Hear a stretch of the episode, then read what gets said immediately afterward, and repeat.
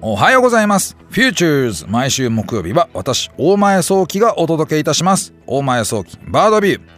今回も先週に引き続きブラジルベンチャーキャピタルの代表中山充さんをお迎えしてお送りしてまいります。お付き合いよろしくお願いいたします。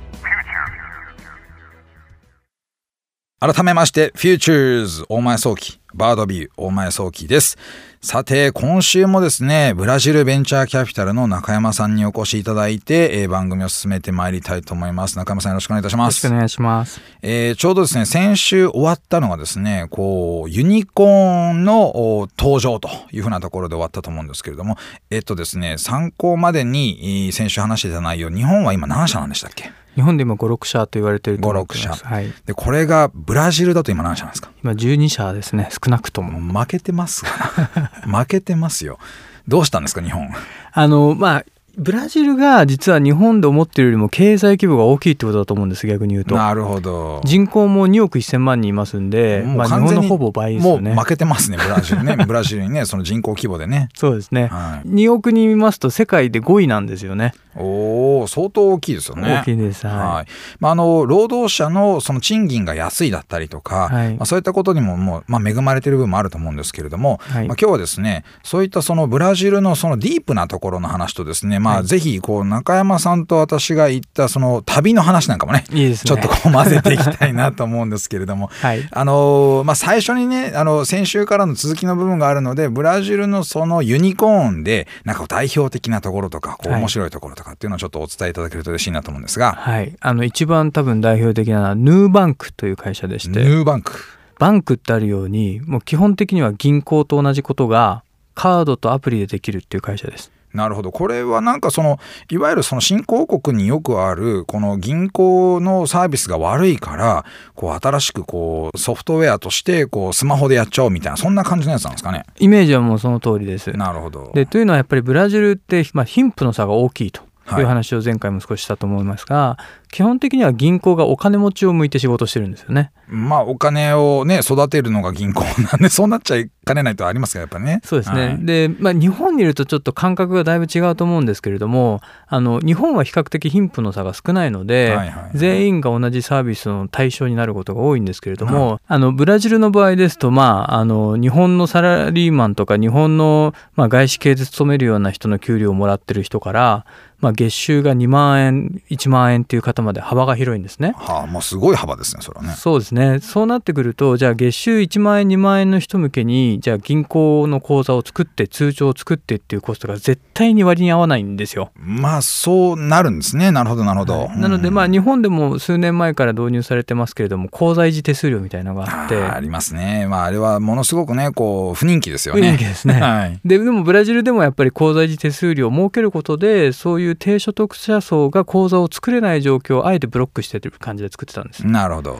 でまあただ小さい金額でもやっぱりテクノロジーがあると効率的に運営ができるのであのそういう低所得者層向けにカードとアプリだけで要は店舗みたいなコストを使わない店舗従業員のコストをかけないでやればうまくいくと。なんか最近の日本のメガベンチャーもあれですよね。もうコストかけない方向に行って人をね、こう少なくして、まあロボットをね、こう導入して、えーどんどんどんどん安くしていこうみたいな話がありますけれども、はいまあそれを最初から人をかけず、店舗も使わずに安く済ませるから、低所得者層の方にも届けることができると。そうですね。これはね、皆さんちょっと注目しますよね。はい、もうアメリカの有名なベンチャーキャピタルセコイアキャピタルが最初から投資してますしもうな。銀行をやっていく中で必要なゴールドマン・サックスという会社がもう途中で、えーデッドっていうんですけれども、はいはいはいあの投資ではなくて融資をする形で数十億ドルっていう形の金額が集まってするというごい規模ですね非常に大きい会社になってきてます。なるほど、まあ、そうするとものすごく注目されているのと同時にそのやっぱ貧富の差を埋めるための起爆剤にもなってくると。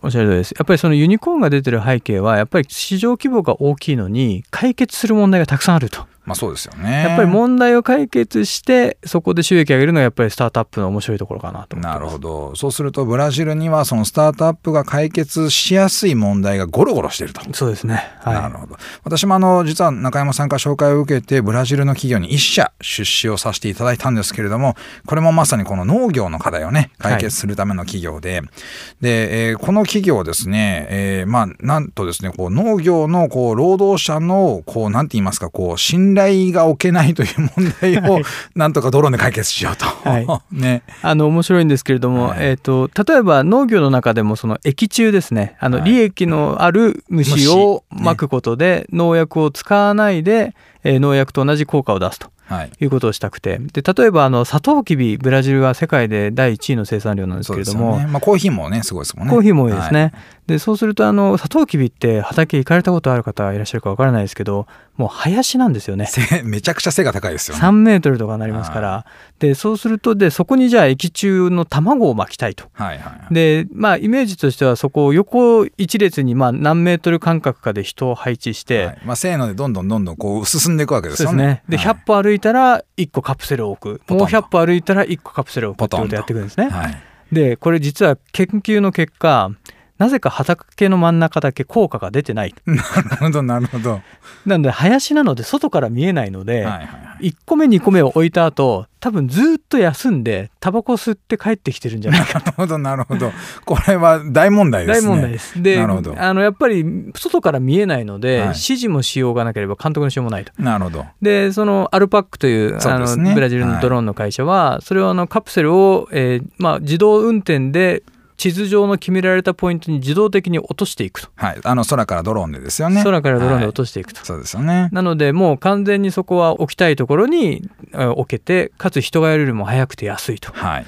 なのでこれもまさにそのテクノロジーが問題を解決して分かりやすい例かもしれないですね。そうですよね。もうそのサトウキビの農家さんからしたらこの液中をまかないとその害虫の駆除ができないと。その通りです。でそれをですねこう毎年毎年こう我慢してきたわけなんですよね。そうですね。どうにかならないもんかと。そうですね、あの信頼の受ける人を雇えないもんかと思っていたものが今度はそれが信頼の受けるロボットがこう登場したという話ですよね。はいはい、なのでこれコストの問題というよりも生産性の問題だったのかななんて思うんですけどね。おっしゃるとですね。ね同じ作業をした時に取れるサトウキビの量、まあ、さらに言うとそこから出てくる砂糖の量ですね、はい、で特に砂糖はあのエタノールに使われて自動車の燃料なんかになってるんですよね。今燃料なんですね。はい。おなのでそこは非常に大きな産業分野ですしそこの効率アップにドローンが貢献してるって面白い例ですね、ね、まあ、衝撃的だったんですよ。本当にその今まで日本の中でこのドローンのその企業に投資をしている時にはこのですね労働者のその生産性が悪くてドローン使いたいって話一度も出てこなかったんですよね。あ、ね、のまあ労働人口が減ってきていてこの労働人口が減ってる中で作業したいんだけれどもそのもう能力がだんだんなくなってきてると、うん、なんとかそれをサポートしてもらえないかってことでドローンだったんですけど、はい、まあなんかねこうね国が違えば問題は違うんだなとちょっと思いましたね。まあそんな形で私もその少しずつブラジルに関わっているわけなんですがまあ前回ちょっとブラジルに行った時の話をちょっとしたいなとここから思うわけなんですけれども、はい、まず衝撃的だったのはですね最初にあの空港に着いて普通だったんですよ もうちょっとねなんかこうなんですかね南国的なというかあのそういうことを期待してたんですが、まあ、私が行ったのがサンパウロが一番最初だったので、はい、サンパウロはもう完全に都市でしたよね。はい、もうなのであ普通のあれこれ都市だなと思って。なんかあのブラジルっていうとなんかこう畑の真ん中だったりもしくはそのビーチだったりっていうイメージがあるかもしれないですけど、はい、やっぱりあのサンパウロが一番大きい都市なんですがまあ完全に都市ですね。そうですよね。そこからこうね、あの、次に、まあ、衝撃を受けたのが、まあ、ご飯ですよ。ご飯が、このね、まあ、ご食事がですね、ご飯って米じゃないですね。はい、あの食事がですね、まあ、本当に美味しかったんですよね。ねバリエーションもあるし。これはね、中山さん帰ってこないわと思いました。本当に。あの、私、ブラジル行ってから8キロぐらい太りました。特に美味しかったのは、これ、お肉。牛肉が美味しかったですね。すねもうね、この、あれですよ、あの、何でしたっけ、シュラスコ？シュラスコ。もう、いや、もうこれはねもう衝撃的でした。日本でもシュラスコ私何度か行ったことあるんですけど、はい。ブラジルで食べたシュラスコはねこうちょっと日本とはまた違う格別な味がしましたね。あの牛の種類もちょっと違うんですよ。あそうなんですか、はい、であとやっぱりその日本でも今赤身の牛赤身のお肉っていうのが、まあ、以前の霜降りからだいぶそのカロリーも低くてそうですね。健康志向でね。そうですよね。なのでそういうお肉なんですよねブラそうですそうなんですよ。それがまたねこうジューシーで美味しかったんですよ、はまあ本当にあの部位にね中山さんお詳しいのでこの部位持ってきてくれっていうことでもうそのオーダーをして持ってきてもらうのがまた美味しかったというね。ね。あのピッカーニャっていうのが一番美味しい大トロと言われてるところです、はい。いや美味しかったですよ。もう本当にジューシーで。でそこでですねこうまああのもう中山さんも私も当然成人はしてますのでね、まあ、お酒を飲むわけなんですけれども、このお酒なんつなんていうやつでしたっけ、はい、あのカイピリーニャっていうカクテルがありまして。それですそれです。これあのサトウキビから作った蒸留酒なので、まあ、ラムに近いカシャーサっていう酒がありまして、はいはいはいはいそこにあのもうレモンとお砂糖とフルーツをあの入れて。そうですよね。でもう振って出すだけっていう、はい。まあ、いろんなフルーツがある中でえご一緒で皆さんと一緒とこ一緒に行ったところでの、まあ、数人で行ったんですけどね、まあ、そこで一番こう流行ったのがあのあれですね。カシュー、果汁はい、カシューナッツのあの果汁部分ですね、はい。皆さん多分ねあのイメージできないと思うんですよ。私もねこれ声でどう伝えていいのかわからないんですけどカシューナッツってねあのとても不思議ななり方してるんですよね。もうこれ本当表現難しいですけどあの リンゴのヘタみたいなトマトのヘタのところがナッツなんです。赤い赤い実がこうなってると。赤い実の木の反対側にそのポコンってカシューナッツのようなものが出てるところに1個カシューナッツがで入ってるんですよね。はい。でその赤い実のところがこのカシューの実なんですね。実ですね。そうなんですよね。はい、これ餅が悪いみたいでなかなかブラジルの中でもどこでもあるわけじゃないんですよね。なるほど、はい。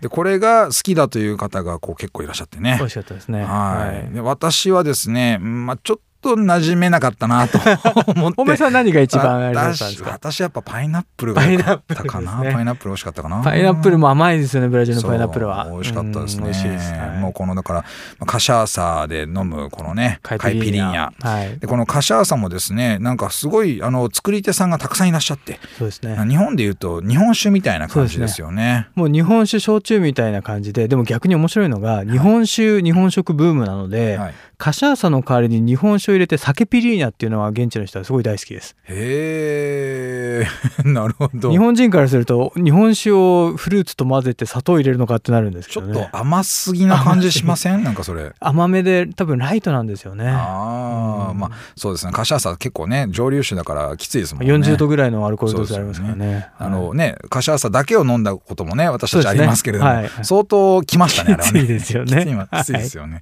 そんな形でねやっぱね食事はとても美味しかったですね。美味しいですね。またあのいろんなところ観光に行ったわけなんですけれども、あのまあ、サンパウロリオとあともう一つはですねイグアスにイ行ったんですグアスの滝、ねはいイグアスよかったもうなみんな少年になってましたね。少年になってましたね。これイグアスの何がすごいってね滝の規模がもう桁違いですよね。そうですよね。あの何でしたっけ？アメリカの大統領夫人が言ったという あのナイアガラがかわいそうに見えた。そうですよね。っていう逸話があるぐらい、はい。もう世界でもね、まあ、トップの滝なわけなんですけれども、私たちがいた時はちょうどその、まあ、寒気だったんですかね。そうですね。それでも少ない方だったけれどももうド迫力ですよね。ド迫力でしたよ。はい。あの、まあ、滝のね、滝壺に私たちこうね、船に乗って、船に乗って突っ込んでったんですけどね。イグアスの滝を浴びるっていう。あの浴びる。どんな修行だというねそんな感じだったんですけれどもこれはね本当にいい体験をさせていただきまして。ただねイグアスに行ったっていうのは実はですね他に理由があったんですね。これはあの、まあ日本で、えー私が投資している企業がですねそのブラジルでブラジルに進出しているので、まあ、これが農業に関わっているということがありましてでその企業のね名前って農業情報設計者っていうんですけれどもこのドローン系まあ陸を走るドローンをね、まあ、作ってるような形のそういう企業なんですけれどもねこれがブラジルで結構人気が出てきまして、はい。でブラジルの農家さんに会って自分たちのどこがいいのか悪いのかを聞きたいということで、はいまあ、イグアスに行ったと。そうですねそうですよね。まああのイグアスの滝からさらに車で2時間半ぐらいっていそうカスカベウっていう街なんですけどあそこにあんなに日本人がいたことはブラジル史上なかったと思いますよ。そうですよ はいね。で、その農家の、あのね、お父様が作ったまたこのね、あの牛肉が、これがまた美味しかったですよそうですね。やっぱり食事の話にね 戻りますけどもう本当にシンプルな料理が美味しいですね。そうですよね。もうバーベキューを、まあ、のっぱらでやって、まあ半身の牛を焼くっていう。ね、はい、もうそれだけなんでですけどね、はい。美味しかったですよね。美味しかったですね、まあ、またそのブラジルの農家さんねあのすごくね、まあ、研究熱心な方々も多かったですよね。そうですね。あのやっぱり農家っていう感じじゃないんですよね。ああの農業を基本的にはファミリービジネスとしてやってるっていう感覚なんですね。まあ、じゃあビジネスマンですね。うん。なのであのやっぱり国土が大きいので農地も広いと、そうするとある程度の収益がきちんと上がるっていうことになっていて、はい。あの使用人を使って農業をやってるのが小さい農家さんでもそういう規模感でやってらっしゃる方が多いです。本当に見渡す限りあの周辺はもうずーっと畑。そうですね。大豆畑、ね。時期によってはトウモロコシになるって言ってましたけど、はい。はい。もう壮観でしたね。そうですよね、はい。赤土でねこうなんかあのちょっとねこうお北海道でいうと美瑛町を思い出すようなね。ああなるほど。そんな感じの風景でしたね。ですね。そう、北海道に近いかもしれないです。で、あの、ちなみにブラジルの大豆の穀倉地帯というのがありまして、はいで、これがものすごくその世界の食糧危機を救うのに鍵になるぐらい成長してるんですけれども、実はそこに協力しているのが日本の JICA さんが70年代、80年代にだいぶそこ協力されてたんですよ。おおそれはまあいろんな形でその土地をか開墾したりとか、まあ、はい道作ったりとかそんな感じですかね。えっとですね、まあ結構大きな問題が土壌の改善だったんですね。